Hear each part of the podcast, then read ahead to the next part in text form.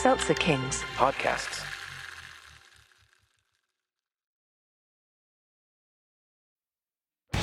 Hey, listeners, before we get to your show, this is a blast from your past. Were you hanging around in the 90s watching Nickelodeon before you got too old for it and started smoking weed and doing drugs? Well, then you should know us.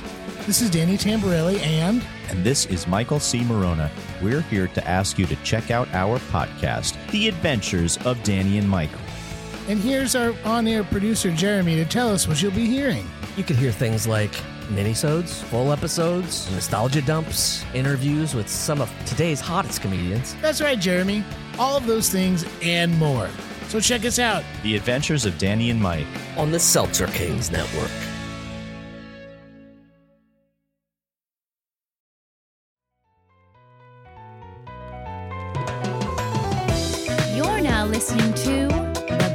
Bradshaw Boys, a podcast where three relatively grown men binge the iconic HBO series Sex and the City. So dust off those DVDs and grab yourself a white wine or even a cosmopolitan and settle in.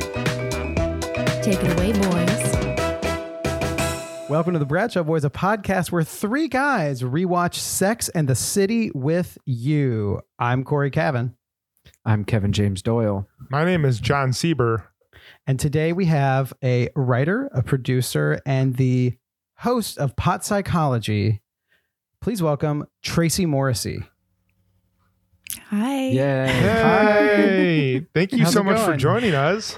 Thank you, Thank you, Tracie. for having me. I'm very excited. We, Tracie, uh, are you we- uh, are you are you um located here in New York right now? I'm in Brooklyn. Yeah. Okay. Oh, nice. awesome. Nice. I could feel our I could feel our four energies sinking because me and Cory have been traveling like for the past bit, and now uh, we're both back in Brooklyn as of this past weekend. And I I based on your Instagram, I thought you lived around here, and feels nice. Feels nice is to like- be in Brooklyn, but digitally all together. yeah. It's like the first time all, all everyone's been in the same city in a long time. Long I time, know, yeah. right? That's great. Yeah, totally. I know. Ooh, We I'm keep we excited. keep talking. We keep talking about doing our podcast in person, but we're all doing it not in person right now. Do you do your podcast, Pot Psychology? Do you guys do that in person right now, or are you doing it remotely? I we did it remotely for the first probably mm, like uh, five or six months of quarantine, but my Mhm. co-host got COVID like right in the beginning. Mm. So then when I moved back to the city, because I had moved out of the city, when I moved back, I was like, let's just do it in person. It's fine. Um, so we've been doing it in person now since like the end of the summer, I would say. Okay, cool. The um, do you do your podcast high? Do you smoke weed and then do your podcast? Oh yeah. Oh man, that makes me. point. It would. I mean, I just, I I, just wish get I was nervous. high 'cause right now. Any, anytime I You're smoke like, pot, this is this is so terrible. I wish I was high right now. Yeah. I, I just, I talk a lot, and then the second I smoke weed, like four seconds later, people are just like, "Kevin's high," because I just like don't talk. So I don't know how I would do a podcast high, and I get oh like, man. I get really. I just start talking in circles. I can't imagine. We'll do it. We'll do a podcast high one time, and we can see if Yeah, our well- listeners notice. You guys should do it. You should do it on the episode where Carrie gets high yes. Where Yeah, she, the one where great she eats the chicken with the guy, where she where Yes. she smokes weed and eats chicken with the guy. Do The you guy wait? So your mom. yeah, yeah, yeah, yeah. So you wait. Your podcast is based off a book that you wrote, also on. Uh, no, pot we, psychology? we um, no, it, like the. I actually kind of hate the name, but like we're just going with it. But it was Okay. supposed to be like pop psychology, but it was Okay, like okay. pot psychology, and we would Right, give right. advice to Mm. people, but while we were stoned. Oh my and that gosh. was a vlog that we did on Jezebel, like way back in the day. I was one of the founding editors of Jezebel. And then we got a book deal from that. And then I got pregnant. And then I had a baby and we kind of like stopped doing it because of that. And then uh like about a year ago, I was like, because my kid's like nine now. I was like, we should we're I feel like we're leaving money on the table. Let's like do the this as a podcast. So we decided to do that. And it's like actually it, it was been like so great because we started doing it maybe like two months before COVID happened. Mm. And having that like connection with someone like another person like Mm. during covid that was like a, a guaranteed time where i had facetime with someone felt really good and it really like kept me sane and that was like great and then now like for the past i don't know how many months like eight nine months um seeing him in person it's like the only time i see someone really like in person Yeah. Right. I mean, I hope that's going to change soonish, but like, uh, you know, we have had a, a day, one day a week that we see each other in person, and that's my entire social life. so hmm. it's been it's Wow. been great for that. yeah. Yeah, I think we we transitioned to virtual like you know March of last year. Like basically, you know, we just like got on a Zoom and all. I don't know. We figured it out the first week, but then I don't think I don't think I could overestimate how much it made, especially the first four or five months of COVID doable. And it was Oh, just yeah. like you're saying, it was like. Okay, at least I have this. And then also with our listeners, like, I don't know, that was like a really special time that I was like, I don't think I'd ever done a Zoom meeting or something before, but having like watching this show and then getting together with two of my friends every week, like, yeah, was pretty incredible. I, I really, Yeah. you know, it was a there's special some big time. big pot news in, in New York. I don't keep up Hell to date yeah. with the laws, but oh, they're, yeah. they're legalizing rec- recreational marijuana, right? Oh, it's so great. Yeah. So like you can smoke pot on the street now. Like just that was immediate. Yeah, so yeah. you can just smoke pot on the Like street. today, you can you can just go smoke it today. Yeah, as oh, long Oh, wow. as you're in a place where or, or you're at a place where you can smoke cigarettes. Okay. So that's like not in like a park, it's not in a restaurant, but Right. it's like, you know, on a street corner. Yeah, you Sure. can smoke. It's Was that a law? really Was exciting. that a, was that a law that changed or was that like a, a an edict? Like, like By, how It did was the law. king. it was, Yeah, I was Yeah. like, I, well, I don't- Was it on a the king, the, the, the king They of New York got the yeah, he got the town crier to stand on a stump, and they, they yelled it out one day. It was yeah, like a big happened. joint that just unrolled. and they and they were just play they were just playing Grateful Dead and Phish in the background. Ladies and gentlemen, Hell yeah. that was Don Pardo Hear from ye, SNL hear announcing it. Yeah, exactly. Yeah, what is the Yeah, actual a laws law. though? Because It's it's, great. has it been has it been decriminalized for a little while, and then this was something It- else? Yeah, it's been decriminalized for like at least I, I would say probably 10 years now. Okay, So okay, like if you you probably would just get a ticket at the most. Um, Mhm. okay. so that's not like so bad but it was expensive so now it's like you don't get a ticket nothing happens the way that it should be it's just normal but now there's going to be you know um there are going to be spaces that are created for actual smoking so they're going to be Mm. like consumption lounges so it's going to be like a bar but it's just weed um, Okay. which i'm excited about and um and yeah and then uh part of this whole thing is that there are a, a set amount of licenses for dispensaries and consumption lounges that are reserved for minorities and people who've been directly affected Mm. by the war on drugs which i think is super cool Yeah, that's Yeah. amazing. Yeah And then are, Yeah. you, are you are individuals allowed to grow it also? you know i don't know that Okay. I, I haven't like looked into it that much. I only really like looked into it into the terms of like how it affects me. sure. Uh, I don't grow vegetables, so I'm not gonna grow weed. I just buy everything. it's it's it's so interesting because I was watching um, Arrested Development. I was watching the first season of that again, and just the the cultural acceptance of weed has changed so much It's crazy. just in like the 13 years or uh, yeah, I think eight, 13 or 18 years that that show has been around. Like like it was like such the boogeyman in the first season of that show where they where they talk You about call it. him a pothead. yeah and like now when you go like i don't know when you're whenever we were in california it's just like it's just very common and accepted and normal and it's just Yeah. uh, it's so wild to see that difference happen My mom, I- I my love mom it. was listening. My mom was listening to Cheech and Chong with her friends in middle school, and my uncle came home after my uncle. Was, my uncle like saw Velvet Underground like live and saw Jimi Hendrix like three times. He was like, but he had like a big conversion, and he came home, and my mom was listening to Cheech and Chong. Uh, one of their first albums, like with some of her friends, and he just walked up to the record player and like snapped it, and he's like, "Don't listen to this trash." And Dude. I've heard that I've heard that story in my family like 50 times. She's like, like when you broke the Cheech and Chong album. So imagine from Arrested Development, imagine how much things Yeah. have changed since the Cheech and Yeah. Chong. Dude, up Cheech and Chong smoke. were like, Your narc uncle. Dude, Yeah, that they- is like yeah. the best argument ever that he needs to smoke weed. Yeah, yeah. Be like, hey, Yeah, bro, totally. why don't you just like chill out and Yeah. smoke So me that- this, man.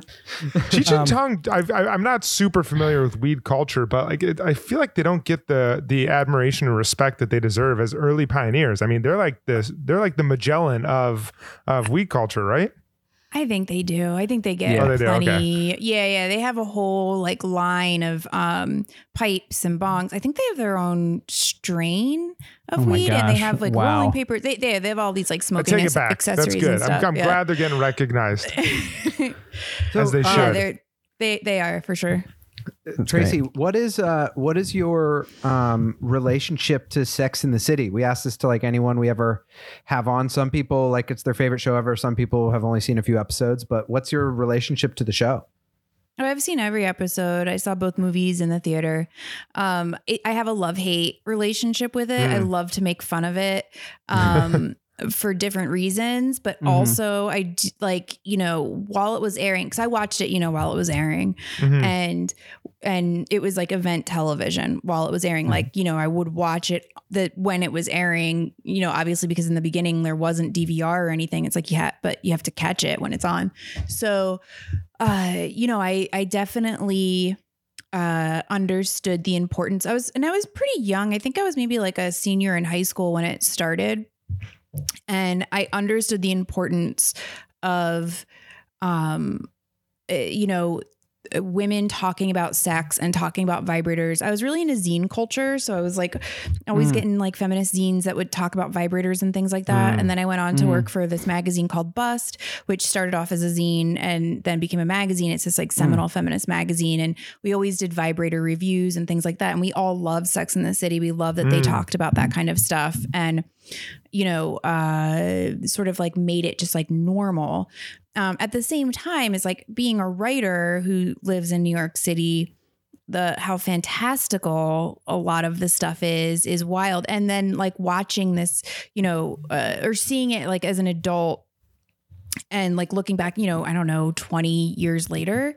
Is it has it been 20 years? It's been over 20 years, right? It's been, Yeah. it's been almost 25. 20 21 or 22. Holy yeah. shit. Oh, Yeah. So, like watching those things, you know, some of it just seems like so stupid and like so, you know, just not in touch with reality at all. Mm. But and and there are there are issues with it. You know, there's issues with like diversity and Mhm. and stuff like that. But ultimately, it was great to be able to see women talk about sex and not feel and not be shamed for it and be celebrated for it. Mm. It, it's uh it, I think so much of what you're saying is like so interesting from the side of Sex in the City. They're talking about vibrators, they're talking about sex, but they're like the furthest women ever to read or understand what a zine would be. Like if there's like there should be an episode where they go to the East Village and she's like, "Did you know that some people make tiny magazines and they don't even pronounce the whole word? They're called zines." And, like there's not really much of a punk rock aspect covered in Sex in the City, but No. there is something that I guess is interesting that it seems like they were covering sort of some of the same topics, but also not in the same way that you know you guys were. You're kind of also like on the forefront of the early like digital move to writing. I mean, Yeah. I feel like the when when did Jezebel get established? When did was that founded? Jezebel started in 20, uh, 2007. Wow. And 2007. I was writing Okay. for Gawker first, and Okay. Gawker owned Jezebel. And so then I, you know, uh, kind of migrated over there and we were developing the site and stuff and then launched it. So, yeah, I mean, the reason why I left Bust was because I really wanted us to get in a digital space. Yeah. And it was just so hard there. Like, just making a magazine is so hard. And there was like four women that did it. Like, we, it was Mhm. very small staff. So they like couldn't focus on that. It was like really just like trying to get the magazine out when we could. So, um, you know, and then I, I feel like once Jezebel happened, those con- kinds of conversations sort of exploded about women and sex and especially Mm-hmm. at that time like sex writing was very very popular i had a Mm. sex blog that's how gawker found me um What, what was your sex blog called, or what was what was it? it, it was called one d at a time And, uh That's an was- anti double penetration blog. It sounds like. Exactly. um, although you know there there were there was one entry that was called that one time. I took two keys at a time. So uh, it it was like it was just about um, being kind of like a dirt bag, like a woman dirt bag, which Mm. wasn't um, something that really anybody liked. Um, a lot of feminists didn't like it because they thought it was like setting people back and uh, setting women's back, women's movements. Sorry, setting the women's movement back, and then a lot of uh, I don't know. I feel like, especially the Gawker uh, commenters were like real harsh about it. Like, Mm. but I always think of like sex writing as sort of like a, Wor- a Rorschach test, and like the way that you react to it says so much more about you than the Mm. person who wrote it.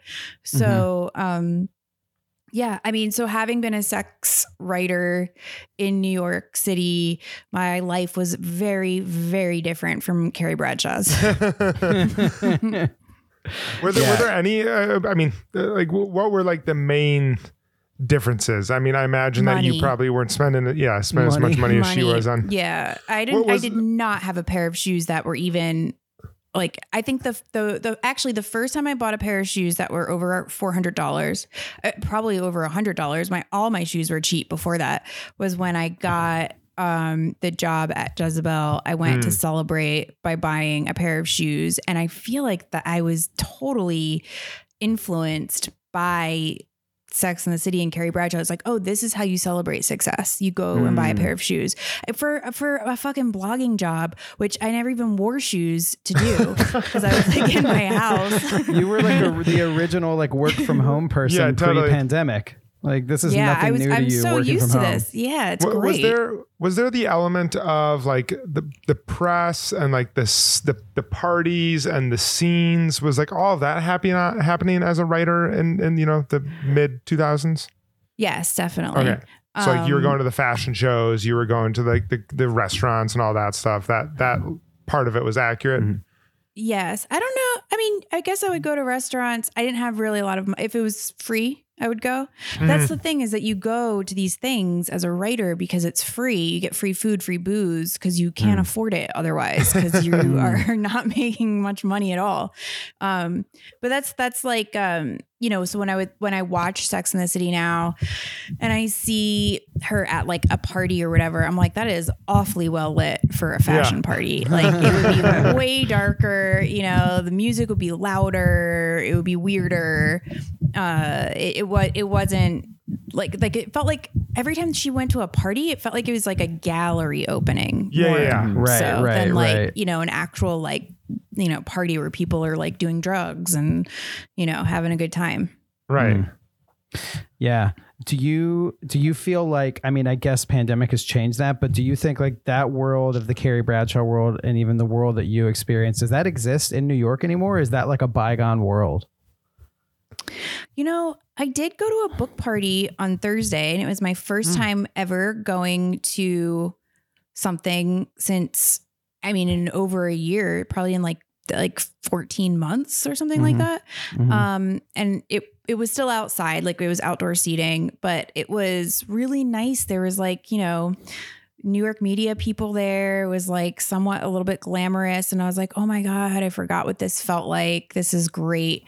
Um, but that's the first thing that I've experienced, you know, since last year.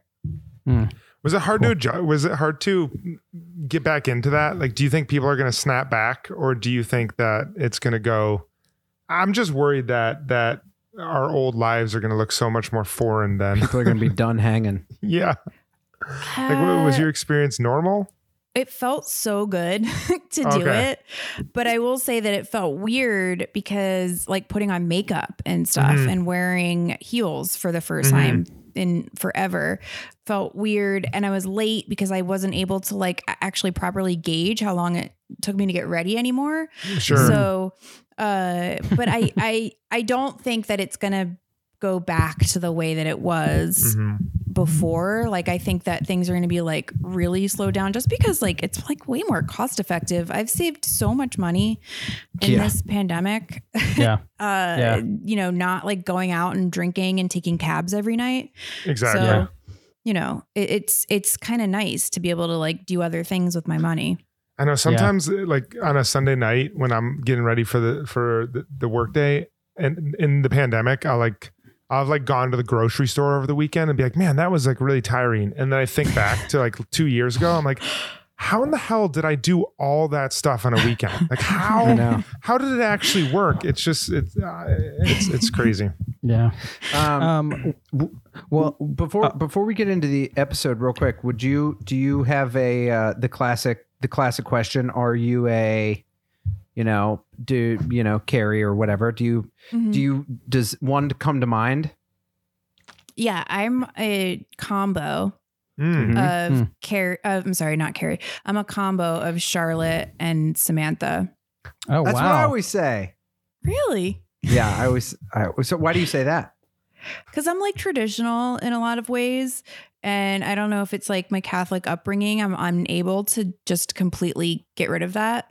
Mhm. Um, and and I do like niceness, and I I'm I I have a lot of rules for myself and for the way that things are supposed to go. Mm. I also um and it's I- especially I, I don't know when I was younger I was real wild sexually and then now that I'm older like it's like you know I have like an angle to work so it's like a cougar angle and that's been beneficial for me so I feel like Samantha in that way That's Uh, awesome. yeah Oh, That's that's, great. Yeah, I. I wait what uh, are you guys I always say that. I always say Charlotte and Samantha because I grew up in kind of like a Christian home and like I have like a rule following thing and I feel like at heart like I'm kind of feel like kind of innocent in a way but then also you know as I've grown up I like I kind of let loose on the wild side and and it was and then I feel like I've dealt with a lot of the tension between those two a bunch so so no, and I'm I'm just excited the next few years to become a cougar I think I'm I'm probably ninety percent Miranda. I don't think I'm as pessimistic as Miranda is, um, but I think I'm um I, I, I work the same way that she does in terms of thinking and uh, thought process and friendship and things like that. But I think I have like maybe a little Carrie in me. I don't know. Mm. Probably Miranda Carrie. But you, you like sports as a Miranda Not not really actually. oh Uh, okay Yeah, that's the carry in you yeah. Not not really a like lover of Magic sports. the Gathering is a sport. If Magic the. Gathering Yeah, exactly. and role playing Exactly. games were a sport. Exactly. um, I'm I'm I would say mostly Carrie and maybe a little Charlotte. I don't even remember what I said on past podcasts, but I do know that I'm like mostly Carrie. Partially, I mean, we've talked about this. Like, I've I've been so much like emotion led in so many things in my life, and like Jon has been my Miranda, where I'm like, I got to talk to you about this thing, but I've like slowly started to understand a little more of that, and like, uh, I, I guess like I don't know blissed out is the word, but just have been like, okay, just like become aware of things. But definitely Carrie and also like most of my jobs in New York have been in media. And so I feel like there's a little bit Carrie's like a people person. She's, you know, she's always around other people and stuff like that. And then I think the Charlotte thing, I also have a pretty traditional religious upbringing and um and my my my family was always in some ways like in in a good way, like wanted kind of like postcard perfect family stuff. And so I feel like that's very Charlotte, where it's like you got to have like a good looking duvet cover. And so my, my my family's like my there were things like that that were important to my family, even though they understood the real things that were important as well. So Plus, you're those- to end up marrying a bald Jewish lawyer. That's true. That's true. I'm gonna marry a ball. I'm gonna marry a bald Jewish lawyer after the real estate guy breaks my heart a million times. You know. So, and I really, it's really my fault the entire time. I should have walked away at the beginning. Um, Um, well, let's let's uh, check out. This is uh, the first episode of season two. That's Um, take me to the ball game. Is that what it's called? Take me to the ball Take, game. Take me take out me to the out to the ball ball game. game. Take me So out you're, to you're the not, ball game. You're not a sports guy because you would know Dude. that's the most iconic baseball song ever. What's uh, this song's me called? to the ball game. Take me to a I'm ball also game. not a singer. Take me to crowd. Find me We score touchdowns and goals and baskets. Um, Katie's gonna uh, walk through the synopsis if you're not watching alongside of us, and we will see you on the other side of the break to discuss "Take Me Out to the Ball Game." Boom. All right. Episode 13 Take Me Out to the Ball Game. Carrie meets the new Yankee at a baseball game, all the while preparing for her first post breakup encounter with Big.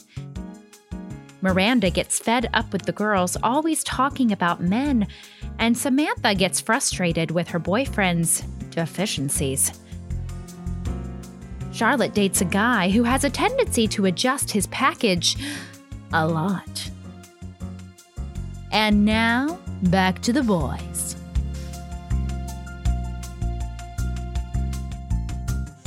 And we're back. Welcome Take- back, everybody. We're Wow. back on the same page. Here we go. Uh, On the take same me, ball. Take, take me to ball game. That was a good episode. Take me, I- bring me, bring me to ball game. Bring me to stadium. Man, I just have to stay at the at the start of this episode. Carrie fucks up a lot in Sex and the City as as a whole, but leaving New Yankee was probably the dumbest thing that she does in the Mm, entire series. That guy Lord. is Yeah. perfect. I, I Good have a- looking. Yeah, good looking. Like I have a new respect. This is the second time we've ever watched this series. We just watched it for the first time, as as our listener was would know. But I don't know if you know that Tracie. But like watching it again, New Yankee is so perfectly cast. Oh my gosh. As like a sports guy, but also just like a good guy who's playing in a totally different world. Like he's just like Yeah. Carrie leaves him and he's like, uh, all right. Like I she cries in his mouth. yeah, it's it's uh it's not his fault at all. Yeah. Yeah.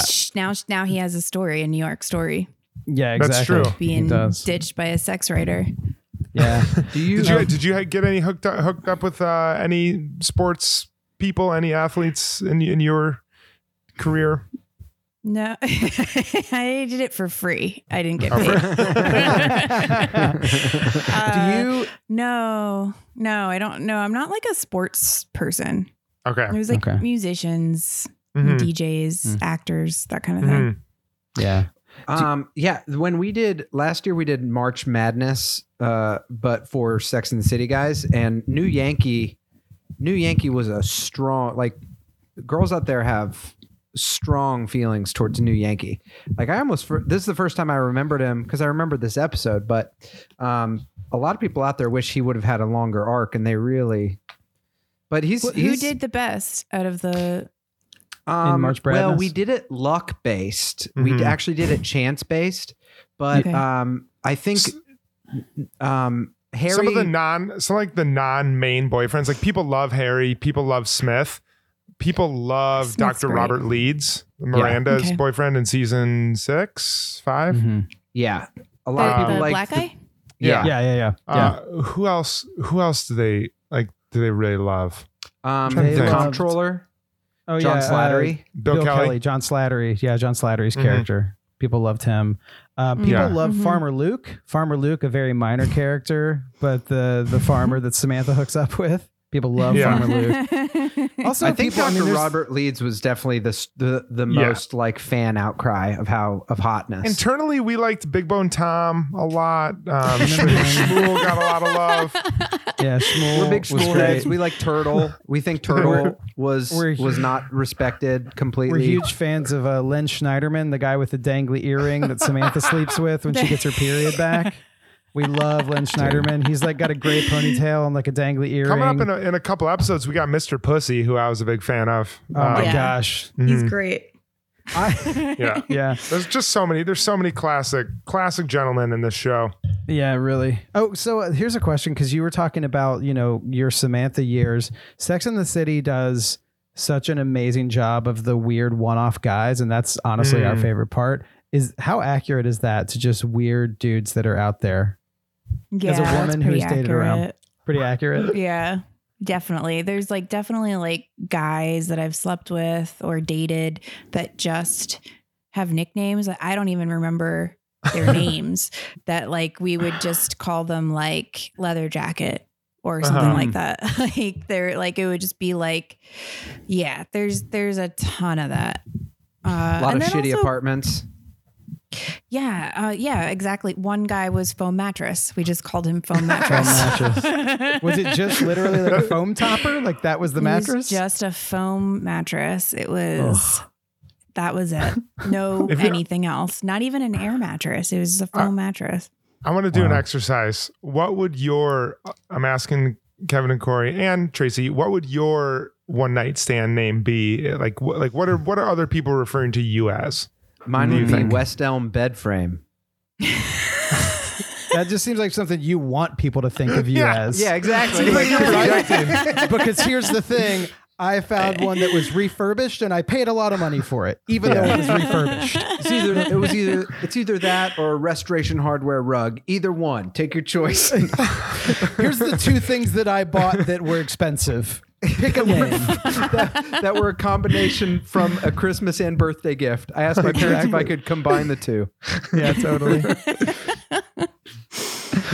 Um, I don't know what mine would be. Mine mine might be something like oh oh mine would be because I used to have um you'd have to walk through the hallway to get to my bedroom. So there were a few times that girls came back to Mm. my apartment and were like, oh this apartment's kind of nice, and then we would have to walk from my apartment like through the hallway back to my bedroom and they were like and I was like this is the part where it gets weird and they'd be like where the fuck are we going so it would ha- I don't know what the nickname would be but it would be something about that Railroad. yeah Right? yeah Railroad. railroad railroad cab I Mine. mean, I feel like I'm just like the mom now. The ma- ah, like like that mom and uh, before i don't even want to know. What i would have been called. It wouldn't have been something nice probably. It would have been something not nice. I'm, I'm- I'm uh, sure people probably threw out the Carrie Brad, they, like the, the Carrie Bradshaw one with, with you being a, a writer, sex writer. no i doubt it. No, I would No, be I terrified was- if if I if I found out like midway through like flirting with someone that they were a writer at Gawker and Jezebel, I would I would Oh freak gosh. out. I would be so nervous. oh i kept that a secret for sure Oh, i yeah. never would tell people that yeah you got to tell a lie. Like I'm, I'm just an FBI agent, or uh, you know, I work for the guy. Like something to make him actually feel good. what um all right, let's let's get into the storylines here. Who do we got? We got We've Mir- got. Oh, go ahead. Go ahead. well Miranda Miranda was basically the why do we always have to talk about guys? Mhm. That was which was cool. And Um, she she had it came up that she had a, uh boyfriend for two years, I believe, named Jeff. That uh, she was notorious for getting over quickly and being being able to not talk about him, uh, not bring him up, and and was just completely over him. Um, but she like she t- she says like why do we have to talk about our boyfriends all the time which i feel her on that but Mhm. her like alternate convo options are like do you want to know about my new palm pilot Yeah, which is like Yeah. so much more boring or she's like spewing off like really nerdy like baseball stats about like uh, a minor league player that's just got brought up to the majors for the first time. It's like no, But you're proud, Miranda. clearly don't care exactly read the room oh man. I'm so glad you brought up the Palm Pilot because I, I was thinking that when she brought it up, and I was like, this is the dumbest conversation ever. Like, I don't know. I i would rather love talk about someone's balls yeah exactly exactly. I always love playing was it product placement or not because in in HBO Ah. like sometimes it's obvious. I don't think that one was, but but I was like uh, through the episode I was like I wonder if that was Palm Pilot like really dropping some big money to be like just get us on there. Okay, we that was we're coming that was back. the years that it was like a big deal right that's like when Yeah, they were was- trying to like really happen. him Late What, nineties, I like, guess. what, what did hmm? You're up, Jon. Oh, sorry. I thought Cory said, hold on a second. I was like, okay, are we stopping for some reason? No, no. Anyway, Oh, this no, will just be an awkward thing that you guys I can make got fun of us about. I got super nostalgic about Palm Pilots and just wanted to take a moment of silence for them. That was a. I was like, guys, let's just pour one out for all the Palm Pilots Oh, you out said there. pouring out. I love that. Yeah, Kevin's like, uh, you're up, Jon. Okay, so we'll- we'll- we'll- hey, hey, hey, Jon, I know you're not that into sports, but batter's up, bro. Come on, man. You're on deck. Let's go. okay, my question was, what, what the hell did a Palm Pilot do? Like now that we Oh, have man. iPhones, I can look back and know like the iterations of the, the how that technology developed. Was it just like- well, it had a was it a had a pen, which was cool. Had And a it- stylus. Yeah, it was, Yeah. it was basically. I mean, imagine like a shitty iPad. Basically, like it Yeah. does. You could read on it, It- so it was kind of like a shitty Kindle. It was a Oh, you could shitty like calendar. read. You could read a book. Yeah. Um, yeah, it was like pre apps, so I don't think it was like the easiest way like to find them and stuff. But yeah, like you could do email on it. yeah. Um, Calendar. I'm just thinking of a BlackBerry. I guess contacts. like, I'm trying to think of the difference between a, a Palm Well, Pilot and a BlackBerry. It wasn't connected to like a phone until they got to this one and I forgot what it was. Do you remember there was this one that was like square with a big knobby antenna and it was like made by T-Mobile or something. It was like the first phone version. People had it like right when I moved to New York. But the Palm Pilots like weren't connected to a phone. So it was like all the things you could do on a BlackBerry, but you couldn't dial out. So it's like think of all the fun organizational stuff crammed into a BlackBerry, plus like Minesweeper. That was a Palm Pilot. that's like Essentially anytime that. I anytime I put my my computer, I take it off the internet to like get some like writing done. I'm always like, what's a computer for? like it's like, what does this thing do? So I that's that's a Palm Pilot. Yeah, that's true. Yeah, yeah. And it's it's it's funny how we've talked five times as long about it than her than Miranda's friends Right. let her talk about it. We Exactly. were like, let's get into it. I would love to see a, um, a cut scene where they just let Miranda just go. She talked about her like legal briefs. Her fucking out. She has the Yeah, contact she's like, for oh, her what does it notary. do? What doesn't Yeah. it do? Hold on a second. Okay, so Um, I think she probably could have talked Samantha into buying one. I- Why didn't Samantha have one? She was in PR. She should have been like on top of it. I bet Samantha had one. She just didn't want to talk about it. She was Yeah. Just it's like boring. She knows. exactly. Yeah, she We'd knows. talk about Small Samantha's Dick like James. Yeah, exactly. She's like fully organized. Um, there's a there's a Charlotte thing that we asked on our Instagram, and it's about Charlotte's breakup rule. And she's like, which I've heard elsewhere, it's like it takes half the total time you went out with someone to get over them. And we Mhm. asked like 44% of the people on our Instagram agreed with that. 56 disagreed, like pretty much half and half. What do y'all think of that? Do you think that's true? The half rule to get over? Like if you went out with someone for three years, it takes a year and a half to get over. If you went out for a year, it's six months. What do you think? As a, as someone who identifies with Charlotte, can you define like getting what getting over someone means? Ooh, I think I think in Charlotte terms, not Getting over openly means- crying.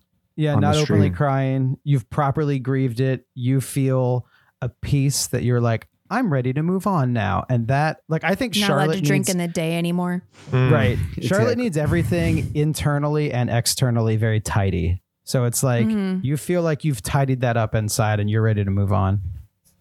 I feel I like think it only a- really applies though if someone breaks up with you, if it's like unexpected. Ah, yeah. If you break up with someone, then I don't think it's Mm.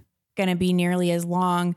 Also, if it also depends on like how deteriorated the relationship had become by Yeah. the end of it like cuz sometimes people just Mm. like hold on and you know they're just like hanging on for like nothing and then like when you're free you're like oh my god I'm free of that like I, I should have just like broke up with them so long ago uh so I think it really like depends but I like the figure as a sort of base number Mhm. you know Y- Yeah, I Hmm. agree because it's like totally just like folk advice. Like it's I don't think this comes from like a psychological study, but it's almost better that way because it it gives you it gives you a very tangible moment. You know that if it is six months that you're like okay, like at the end of month one you could be like all right, I I, I feel a little better. Like the wound's healing up. I think I need to like hang out with the guys, you know, and then it, I, I bet it psychologically has got to be good for you, unless it was like a five year relationship and you're like, oh fuck, I got a hard two and a half years. Yeah, I. I also think it has to do with the maturity of the relationship because I can't help like but think about someone who has uh, a high school sweetheart. They, they dated freshman all the way through senior year. When they go Yeah. to college, they're like week two, and they're completely they're completely Yeah. over each other. Yeah. Yeah. I mean, I think there's some breakups that are just, there are none that are completely um, just handshake. Even ones that are like, you agree to do it, they're, s- they're still sad. So I think like y- you'd have to v- v- look at this on a scale of like really difficult, toxic, close relationship to, you know, there's, there's one relationship that I had that it, it wasn't that long to heal from and we're like friends now but and that was like relatively long it was like a year and a half so and then i had i've had other ones that are like a little rougher so Mhm. but i i like it as i like it as good i think it's a good wisdom to Mhm. to throw out to some friends Yeah. I also think agree. it's good so, so that like it gives your friends a, a sort of timeline of like how long they can put up with your bullshit. Yes, And exactly. it's like, yeah. okay, we will be putting up with this for nine months. Yes. yeah and then Yeah. you have to get your shit together. yeah. Totally. Yeah. A hundred percent. Totally.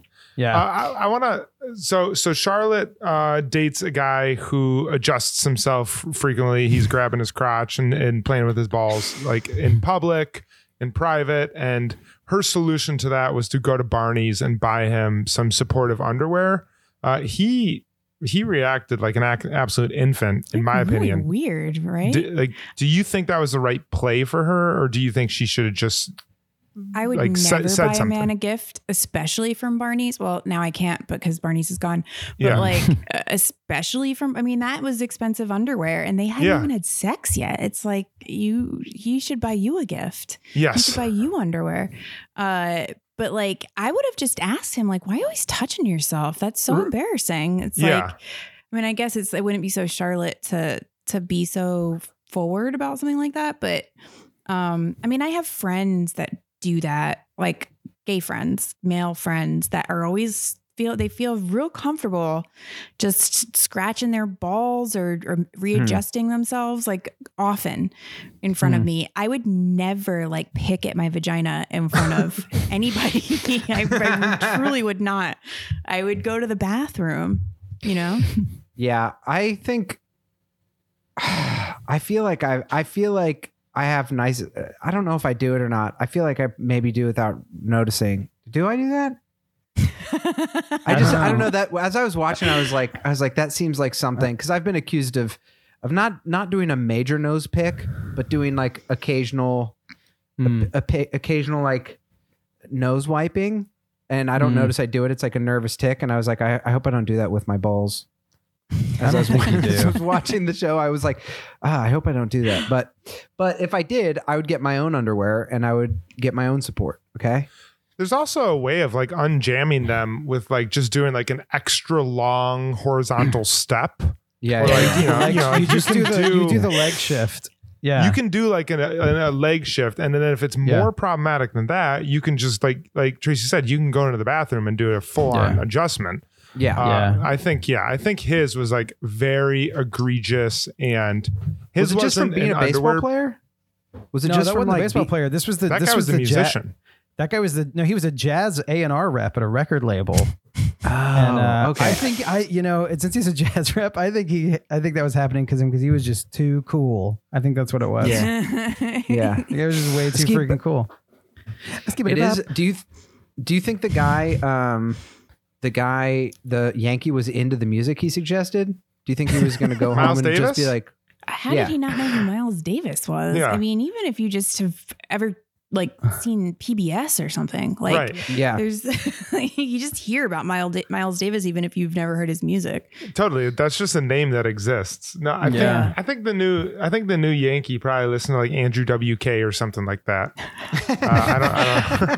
I don't Party all the time. What if what if Um, Was everything that the even, new Yankee? I don't even think that was out yet though, right? Yeah, maybe it not. probably wasn't. What if the new Yankee had only listened to things played over the speakers at baseball games? It was all Jock just jams? jock jams. It was all jock I jock love jams. Jock Jams. It's Jock great. Jams. I was actually listening to Jock, Jock Jams yesterday because they played Really? a song. Yeah, they played a song in Whole Foods that was from one of the Jock Jams, and I was like, "Oh, I love that song." And then I got in my car and I put on. They have like a whole mix on Spotify that's like Jock Jams one through four. Oh, So, what, what song on. was it? Do, do you remember which one it Um, was?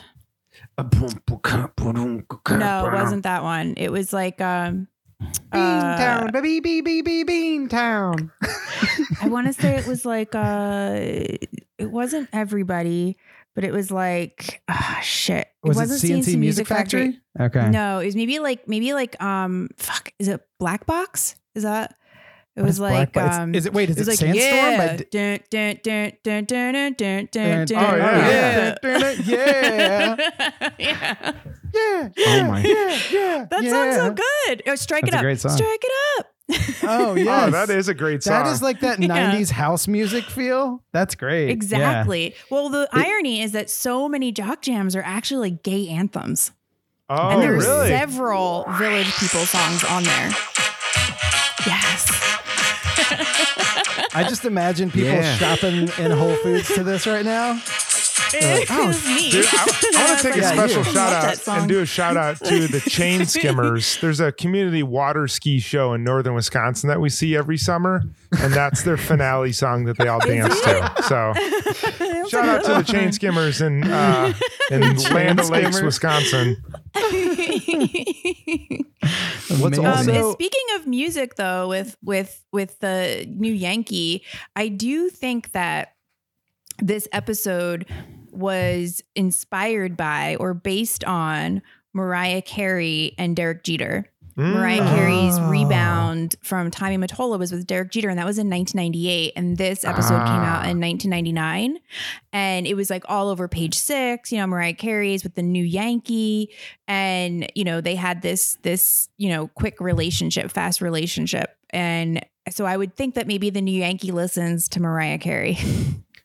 Wow.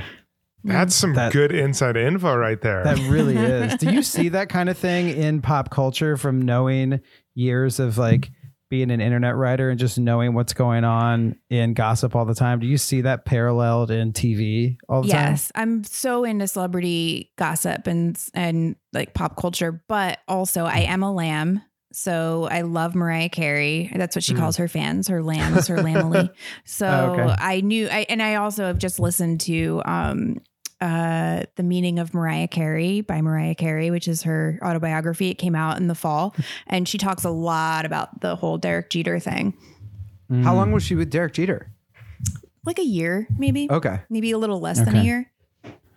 When was Um, I Madonna remember with Derek watching- Jeter? What's he doing? Was No, she? when was Madonna, Madonna with Derek? was? Was was Madonna ever with Derek Jeter? Oh, I didn't know that. I'm gonna, I'm gonna Oh, look man. up uh, Derek Jeter's I mean, he seems like relationship. he's all over the place. Yeah. what does I- he do now? He. Uh, is he I- an announcer? Is he like a? I mean, he went down as like the the greatest shortstop of all time. So I feel like he doesn't need to. He played for 20 he's not out there like A Rod. A Rod's like out and about. He's making Yeah. an embarrassment of himself. Really? Oh my god, yeah, he like had this affair with some girl who's on a Bravo show, and that's why he and J Lo broke up like two weeks ago, and then No, no way. apparently got back together. Mm, I heard about that. Yeah. Alex. I, um, what? Who's the bra? Who's the Bravo girl? Some girl was on a sh- show called Southern Charm. Uh, her No name's way. Madison. Really? Yeah. A Rod. Um, Madison I was total- LeCroy. Ooh, Yes. her owner of the seltzer fortune, Lacroix. Really? Um, no, that's not true. I just made that Oh. up. Um, I was totally wrong about the Madonna thing. I thought for some reason, well, it's not listed on foxsports.com on this article I'm looking at, but Yeah, it's not in top date- 10 girlfriends that I'm looking at go. right now. but he did date a Miss Universe. He dated, um, he dated, uh, Jessica Alba and ScarJo Tyra. and, uh, Tyra, Wow. Tyra Banks. Wow. Um, and Jessica Biel too, and Gabrielle Wow. Union. Yeah. Wow. and Adriana Minka Kelly. Lima. Yeah. Sheesh. He he was he was out there doing it. He he really Now- was. he was getting feel like- criticized by Steinbrenner for staying out partying until 3 a.m. Who Which wouldn't? one? Yeah. Yeah. I mean, it's you got to show up and you got to be able to perform. I mean, this is New Yankees going to the second bar on Bleecker Street. You know, he's he's going to get criticized by Stein next day. Yeah, you know he is. But he's New Yankee, man. He's got friends at a second bar. You know he's going to show up and play. He was, he was going to get he was going to get there. Black Box was going to be playing. He was going to buy shots for the whole bar. It was going to be amazing. I want. I do want to point out about how, and I would love to hear your input. I feel like I feel like Big handled that interaction like an absolute pro. Though, Yeah. like, I- Absolutely. Big was like such a gentleman. Shook his Mhm. hand, wished him luck, wasn't creepy, Complimented just, like, her. complimented her, said you look Yeah, great, saw your picture, a mess. and then just walked away. I was like, damn, Big, like that was well played. She was Yeah. embarrassing. She stared Oh, yeah. at him the whole time and like didn't acknowledge the guy that she was with. Like that's so awkward to, Yeah. to do that. Like you just uh, she played it all wrong. But I guess in Mhm. the end she ended up getting him, so whatever. You know, when you have the breakups and then you're like, you are just like constantly like you do entire routes to like not run into that person. You're just like, yeah, Yeah. So I'm done with the Carroll stop for two years. Never going to Yeah. be getting off there. I'll just Yeah. walk the extra 20 blocks. Um, but y- y- yeah, it seems like um, I don't know. I felt like this. It's funny. This is season one or episode one of season two because they kind of just jump right back into the Carrie Big situation. I wonder if you're sitting on your couch to check in on the new season and then you're like, oh, I wonder if Big is done, and they're clearly making a mark. Like, no, this character is going to be here for a while. Forever. Yeah. There was one Yeah. time I was in the city and this was like it, it was well after Sex in the City had ended. And there was a girl on her cell phone, like in line for something in front of me. And she was like, he's like my big. Oh my like talking to her friend about some guy. And I was like, oh, no. Oh. I What mean, are it your- still, yeah, it still mm. holds up. People yeah, like it does. yeah it's it's still and it, i mean since we started doing it i didn't even know like what that i i hadn't seen the show and i knew what that meant before i was like okay i need to i know chris noth the actor but i need to mm-hmm. hear what like this is all about now that i've seen it i'm like all right i think i'll probably use this vocabulary occasionally more than i used to Yeah. What What are your thoughts on Big after seeing the show and being seeing it multiple times? What's your gut reaction on him? Um, you know, uh, it's hard to say. It's hard for me to divorce him from Chris, Chris Noth, who I saw in public before and Mhm. um, thought he was so sexy, and I never thought that when I watched the show. But in Mm. public, eh, like in person, he had this like. Also, he was wasted, and his shirt was all messed up, and there was like something hot about that. And um, I just, I just liked it. So he, I, I, I like get it. I, I got it after that. Um, eh, I just was never, and maybe I'm stupid and whatever, but like I never like dated suits. So I don't like know what that whole world is. I mean, they're like Upper East Side, you know, suit wearing fancy shoe people and I live in Mhm. Brooklyn. So it's a little Mhm. bit different. Um I mean they're the women, I mean they would be on Real Housewives now. Like that Yeah. those that's that set. They are that Mhm. age and they would be I mean Candace Bushnell makes appearances on Real Housewives of New York City all the time as like a friend of one of the women. So, you know, it would it, they're they're a certain type that I never really was. They're not really like that cool. Like they don't do like downtown shit, which Mhm. at that point in time, like 1999 in the city was like very, very cool. It wasn't cool to be on the Upper East Side at all anymore. So Mm. it's weird that that kept on going for the remainder of the show. Mm. who, who would your who would your your sex in the city siren be that would just hold your heart who's who's your The- guy Oh, oh, Smith, Smith Jerrod. oh yeah Oh yeah. Yeah. that's sexy true. and nice. He's Yeah. the best. I Yeah. love Smith. um yeah. What uh, uh, okay, the Samantha storyline was basically small penis guy, right? Yeah. Yeah, it was her. Um, Co- it was her coaching James through all the stuff. There's the big montage of him like being a baseball coach to him. He, Yeah. he doesn't he doesn't know that he has a small penis. That's what it seems like. Yeah, Like Has he at- never watched Ah. porn?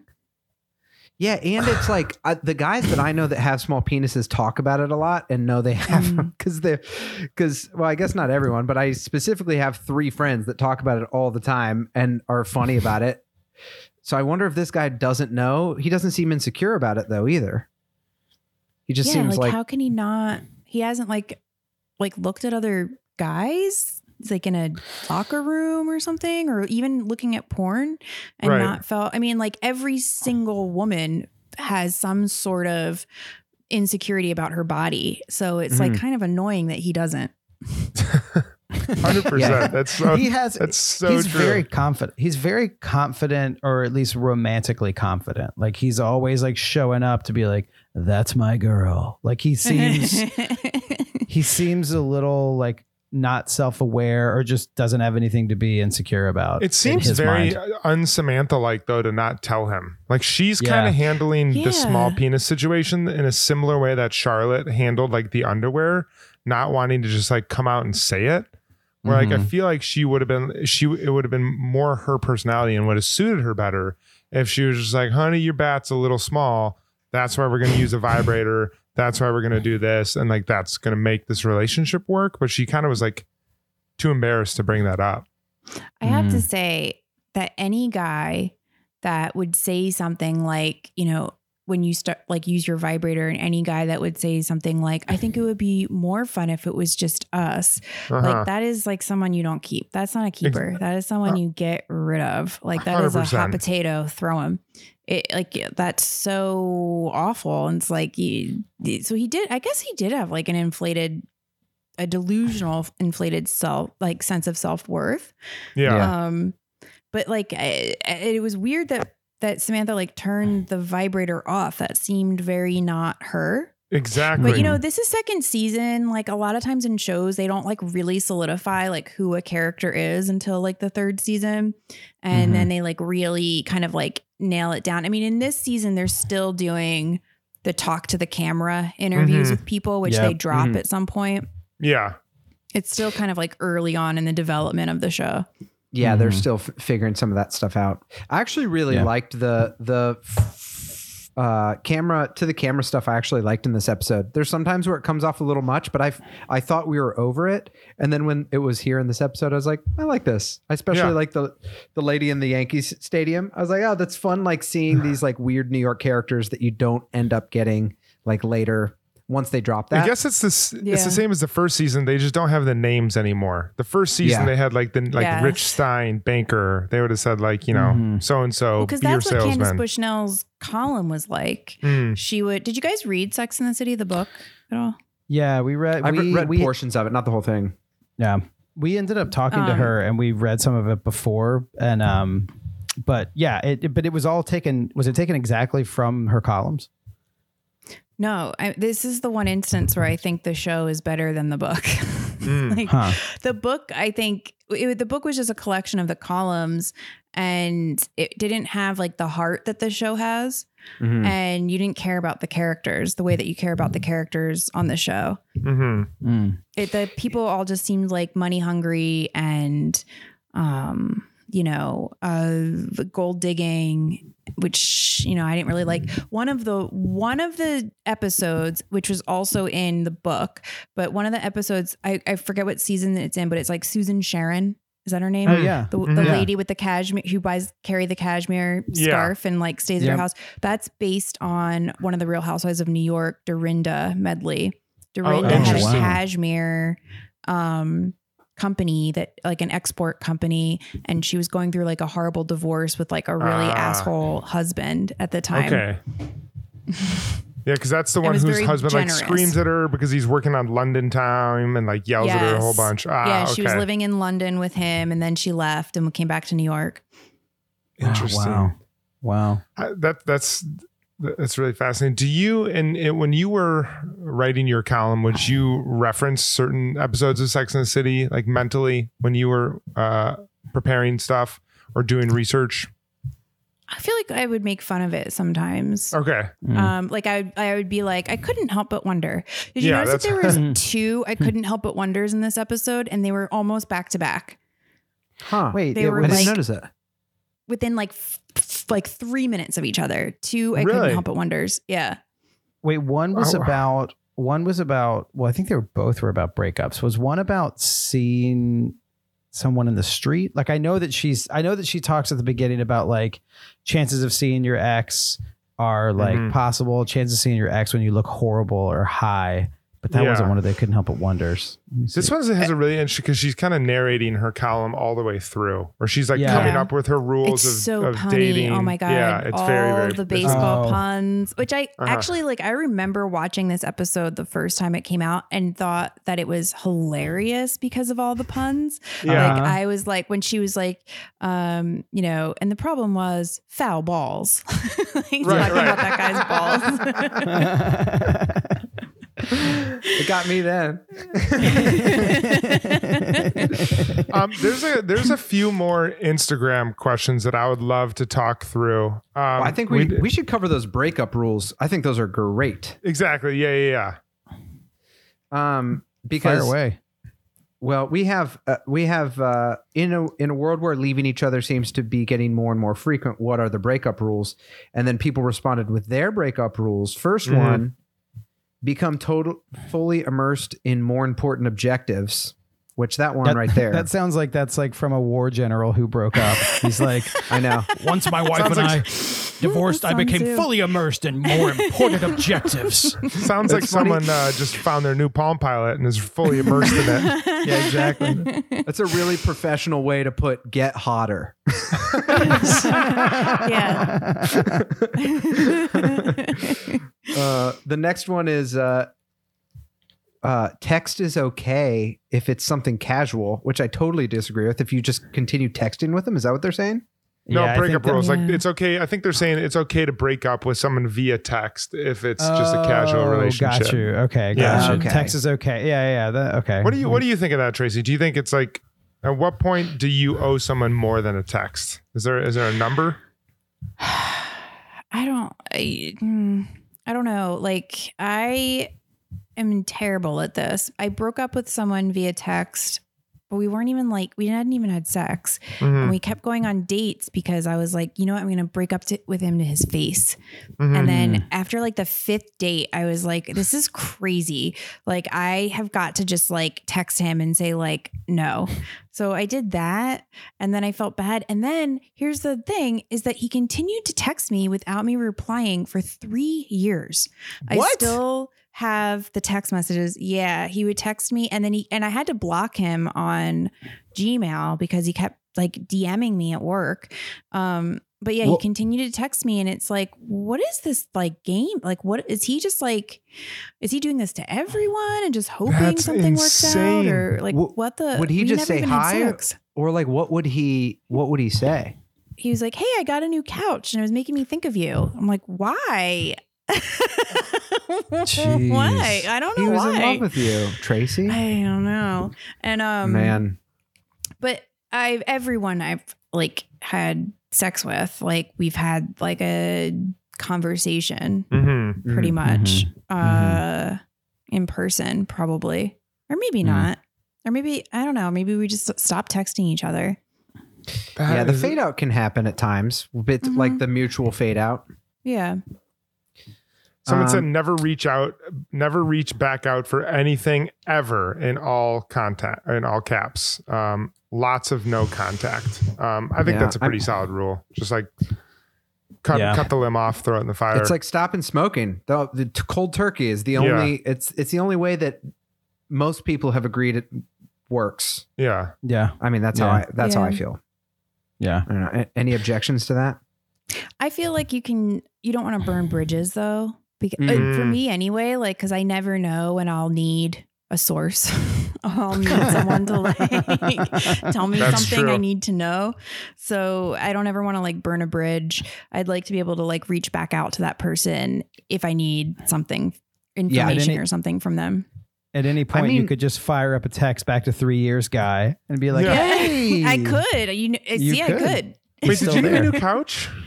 Yeah, I'm doing, doing a story for West Elm. oh, my dogs are barking. If I could come sit down. I was just on a podcast with a guy that has a West Elm headboard, and it got me thinking about your couch.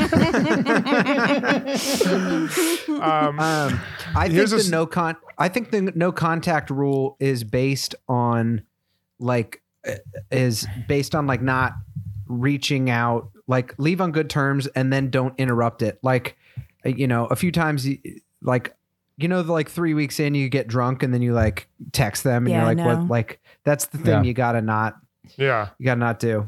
Which brings us. I mean, there's a bunch of other one. Block on social media is Block one. on social media is great. I think This that's is a an very interesting good one. one. Someone said make a shit list of everything you disliked about them.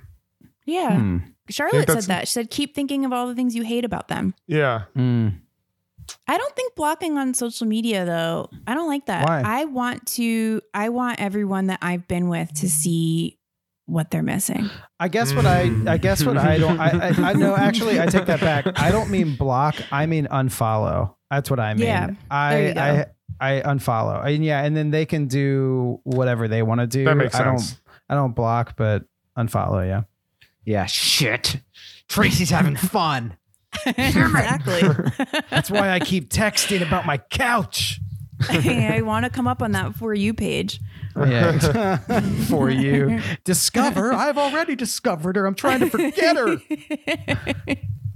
Yeah, Um, I feel. I mean, I feel like those are all. There's a few other ones. Stop texting even when you're drunk. That's a definite one. Mhm. I, I think also, if you're gonna have one, if you're gonna um, break up and then reconnect once, you can have one breakup sex post. You're allowed to do that. You're not allowed to do it, but if it happens, it has to be once. It has to be awesome, and then it has to be, you know, it's got to be like passionate and like both of you can be kind of upset, but it's like intense. You can do that one time, but it can't be repeated over a three week period of just doing it every week. Yeah, I think No. you're right.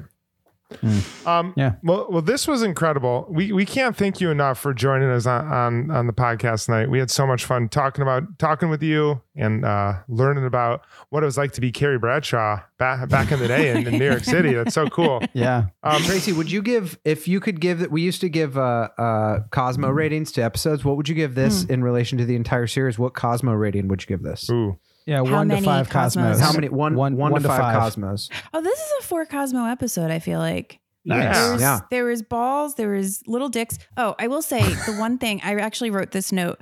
The thing that bothers me about the show in general, and especially about this episode, especially because they talk about dicks and balls so much, and you see Samantha looking into the locker room.